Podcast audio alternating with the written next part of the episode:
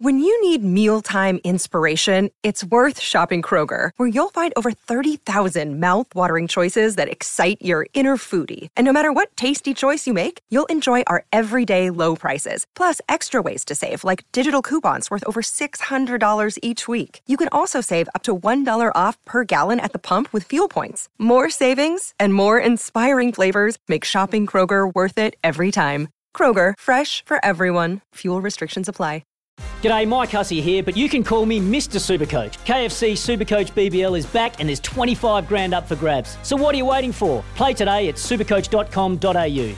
T's and C's apply. New South Wales authorisation number TP slash 01005. Uh, we have another big F1 showdown coming out of Canada overnight, and uh, boy, it has been interesting leading into that with practice sessions and qualifying. Uh, it's been quite, it's been quite wet, and we've seen a name at the top of qualifying we haven't seen there for a long, long time. Joining us to talk about that is Michael Lamonato from uh, the Strategy Report and Boxing Neutrals podcasts, as well as Formula One and Motorsport writer, podcaster, and sub editor. Michael, g'day, how are you? I'm good. I'm good. Sorry, that title's very long. We'll have to work on shortening it a little bit next time. Yeah, yeah, oh yeah, yeah, yeah, yeah. Just but yeah, F1 guru. There you go, F1 Guru. yeah, sounds that. good. Yeah, it's catchy. I like it. That's good, mate. I like it. I like it. Um, is it fair to say, looking at the uh, the top of the uh, of pole for the Canadian Grand Prix, that the wet weather has played a part, and that might be why we see the wisdom of someone like a Fernando Alonso, uh, uh, you know, be on the be on the front row of that grid. It's not so much about uh, just putting your pedal to the middle and and uh, holding on in the corners. He's actually thought about this and maybe has a bit a bit of know how that's got him where he is for the first time since what 2012. 2012, that's right. This is the highest he's started since July in 2012, which is actually his last pole position. It's been a decade and he's a guy who's been racing for about 20 years, just to put all that into a little bit of perspective. The wet weather was definitely a big part of the story. Worth adding here, though, he has had his moments in an Alpine car that sort of is the top of the midfield a couple of times this year. In Australia, before he had a, a problem in qualifying, was looking pretty good to probably be top four. And even in Friday practice here, which was dry and pretty warm, that Alpine car is really quick in a straight line. And he then makes the difference in the corners in a way his teammate can't because of that experience. But wet weather is always a really great leveler in motorsport, they say. It takes a little bit of the emphasis away from the car and puts a little bit more in the driver's hands. And I mean, if it's wet and you want a, a driver you can absolutely bet on, it's almost always going to be Fernando Alonso. And his lap looked great, was not in the end quite in contention from pole because Max Verstappen was just operating on such a high level. But front row of the grid, you wouldn't put anything past him starting that race tonight. No, you wouldn't. And he's certainly um, talking the talk, isn't he? He said that he's going to uh, attack Verstappen on the first corner of the first lap uh, going in, which is interesting fighting talk for him to come out and say that. Uh, you know, not, I suppose some of that will depend on the conditions, but he's certainly going to go for the jugular. Yeah, it's an interesting first corner here as well because he starts on the outside, which almost immediately then becomes the inside for turn two, which means if he gets a roughly as good start as Max, let's say, he can kind of muscle his way through there and then see how he goes. And there's the opportunity too, depending on how they're looking at strategy, he might start on the softer tyre because he doesn't really want to lead this race. He just sort of go on to say a little bit, I'd really love to lead the race, and that's his aim, as you said. I think even he knows his car is not going to have the pace to beat Max Verstappen by the end of the Grand Prix. But if you can take that lead on, you never know what's going to happen with strategy in this Grand Prix because it is such a mixed up grid. And you've just got to be in that position to see what happens and capitalise. And I mean, he's the driver who's going to do that.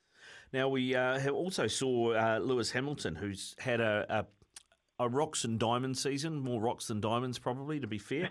um, he has qualified fourth, and he's come out and said, you know, like finishing qualifying fourth is, has never felt so good. So he's obviously uh, uh, happier than he has been with the setup of the car, but feels like there's still a bit to do. I mean, when Lewis Hamilton is celebrating qualifying fourth, you know, uh, there's something not quite right at Mercedes. Yeah, that's spot on. It was 1.6 seconds, I think, off the top of my head as well, which is not a small amount of time, even though in wet weather like this, sometimes you get unusual gaps. But it really speaks to how much he's been struggling with that car in the last two or three races in particular. And not only struggling for pace, that's been a little bit the story of Mercedes all year, also struggling in practice because they're doing such dramatic experiments with the car setup and new parts that, I mean, on Friday he was talking about it being one of the worst cars he's ever driven because of the experiments he was running. But then on top of that, the way this car is bouncing, it's been sort of the story of the last month in Formula One, these cars, because of the new rules and the aerodynamics of them and how low they're running to the ground.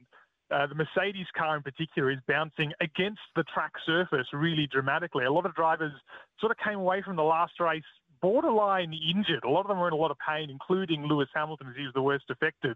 So in the wet, where the cars are just a little bit slower because of the wet weather, uh, the setup was a little bit different, a little bit softer. He had a much better ride. So even though he was so far behind, enjoyed racing a little bit more. And again, as we were saying in the wet weather, the driver makes a bit more of a difference. So he was expressing himself a little bit more during qualifying, was pretty pleased. But if Sunday is going to be dry, which last I checked the forecast is almost certainly going to be the case, then there is a good chance he's going to be in a little bit of trouble again. But starting fourth, he has a good start he's probably got the pace to keep a lot of cars behind him. So he should be at least be on for a decent result on Sunday too. Yeah, which he, he is going to need. On that, actually, I've had conversations with a few people about Lewis Hamilton, uh, you know, because there's always those comparisons come out with Schumacher, etc.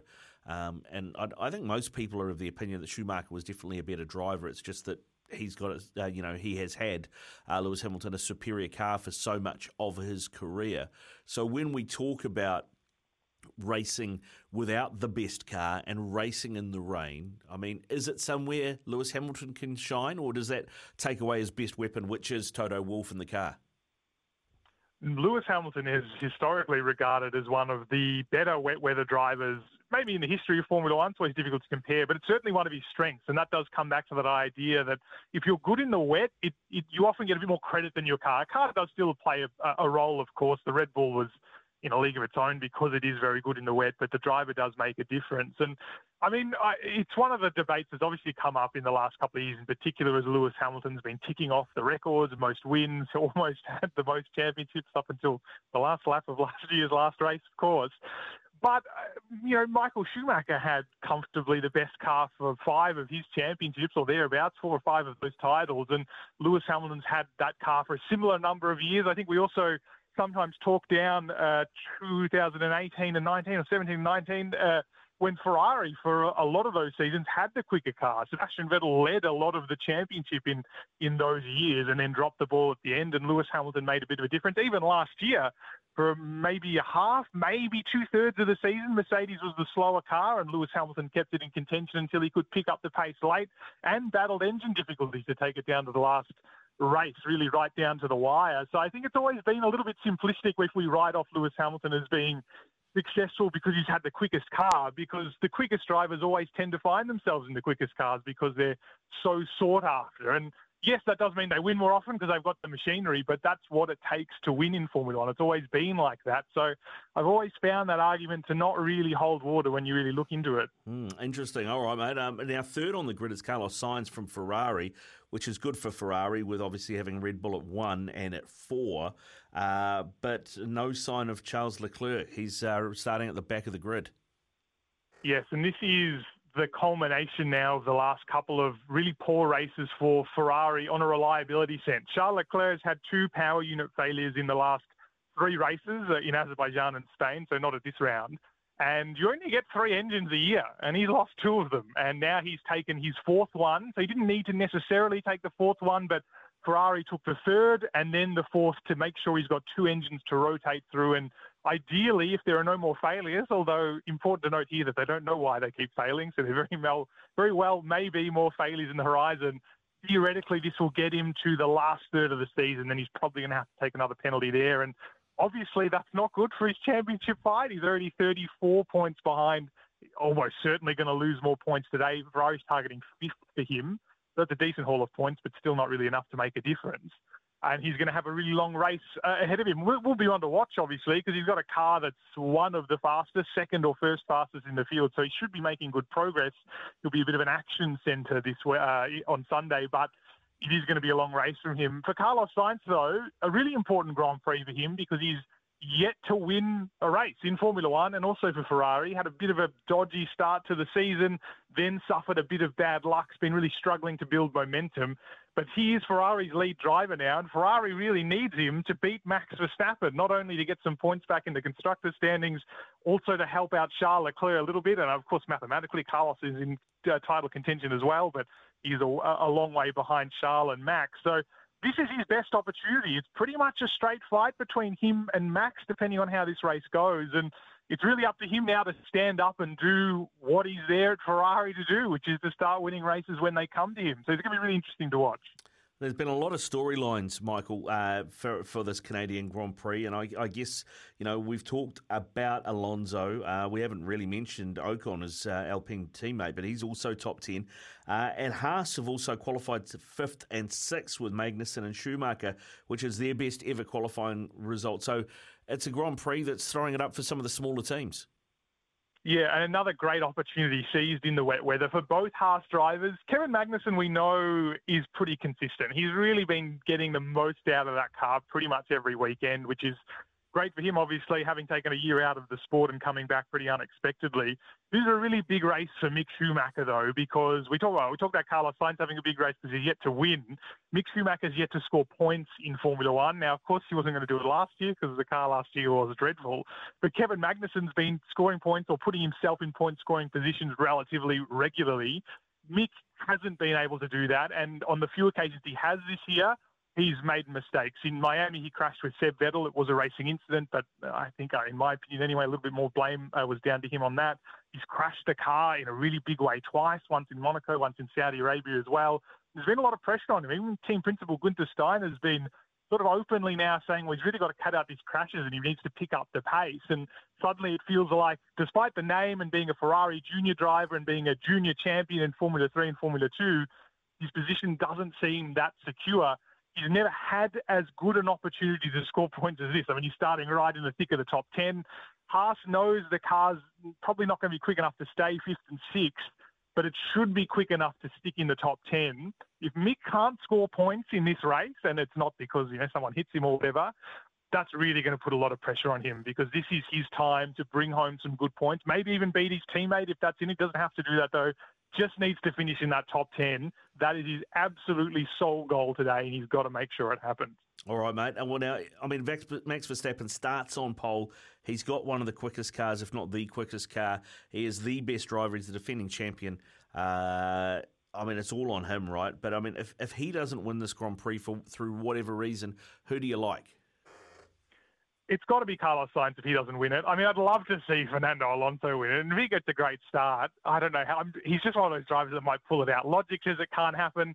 The Alpine car did look pretty quick in race simulation on Friday, but still not as quick as the Ferrari and Red Bull cars, of course. But if it's not going to be Max, I mean, I'd love to see Carlos win it as well because he is a great driver. He's had a pretty bad run of luck. He's made mistakes as well, but just hasn't been able to build the momentum. I'd love to see him finally kick this one off. Uh, he, Ferrari tends to have a bit of history in Canada as well. They've tended to do well. In 2019, when we were here last, should have won with Seb Vettel, but it was penalised out of victory. So they feel like there's a win owing to them as well. It's not going to be Max. Uh, I think it's got to be Carlos. Yeah, good stuff, Michael. Hey, listen, I really appreciate your time on a Sunday, mate. Go well and enjoy that Grand Prix tonight. Thank you, mate. Anytime. Cheers, Michael Lamonato from the Strategy Report and Boxing Neutral podcast. You can uh, follow him on Twitter. His handle is at Michael Lamonato. And if you're an F1 fan or a motorsport fan, uh, he's definitely worth a follow just across the ditch there in Australia. It's Tyre Power's Big Footy Final Sale. To kick things off, you can get the power to buy three and get one free on selected Toyo passenger car and SUV tyres. Tyre Power's Big Footy Final Sale can't last. Visit tyrepower.com.au now.